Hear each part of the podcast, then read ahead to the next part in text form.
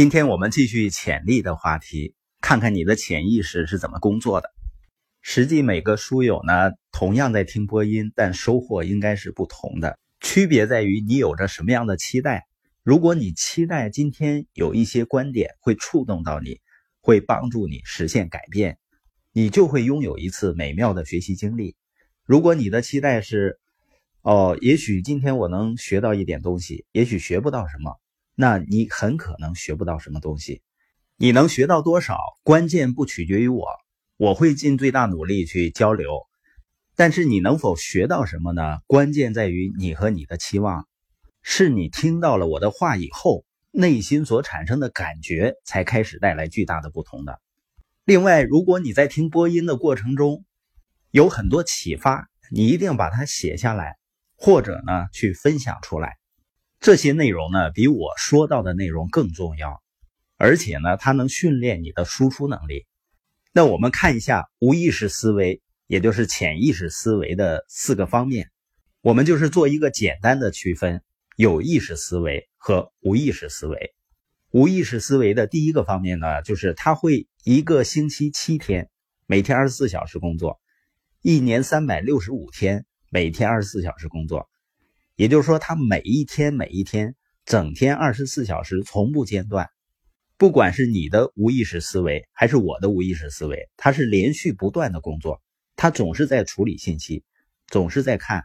它永远不会被拔掉插头，永远不会没电，永远不会被闪电击中。也就是说，不管我们输入什么，我们的无意识思维都会不眠不休的为我们工作。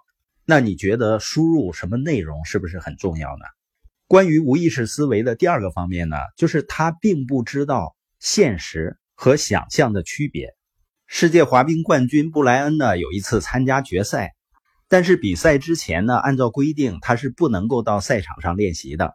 他仍然信心百倍的进行了表演。他的表演结束后呢，裁判们举起积分牌，上面全是十分、十分、十分，他获得了冠军。记者就过来问他。你怎么能够做到今天早上第一次到这个溜冰场就能够做到如此完美的滑冰呢？他说啊，因为这并不是我第一次在这个滑冰场滑冰了。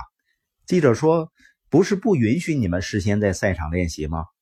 他说是的，但比赛之前，在我的头脑里已经想象自己在这个赛场上完美的溜冰五十次了。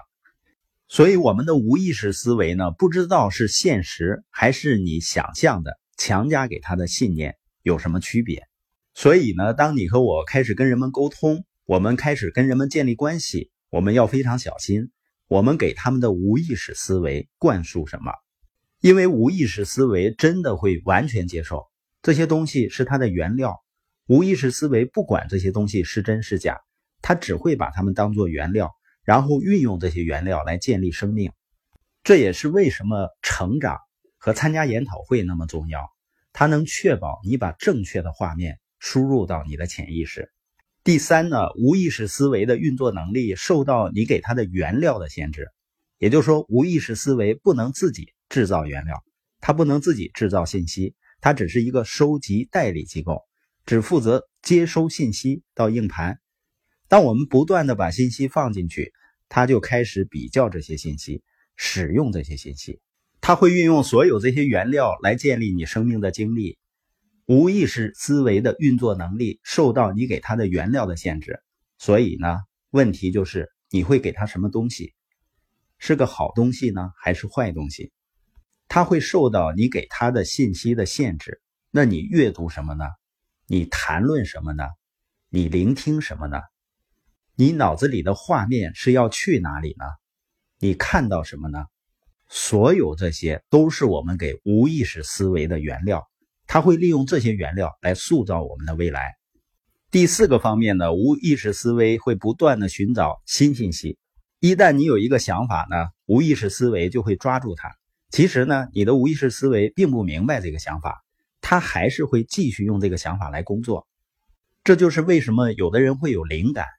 所以你看那些发明家啊，都随身带着笔和纸。另外呢，我们也知道无意识思维的力量是巨大的。当我们了解了无意识思维的工作原理呢，你就知道你最密切交往的人有多么重要，因为他们会深刻影响你的无意识。所以，我们说，你五年以后的收入是你最密切交往的五个人收入的平均值，甚至他们收入方式也会深刻影响到你的赚钱方式。如果你最密切交往的都是用时间换钱的人，那可以想象，你肯定是满脑子为金钱工作的思想。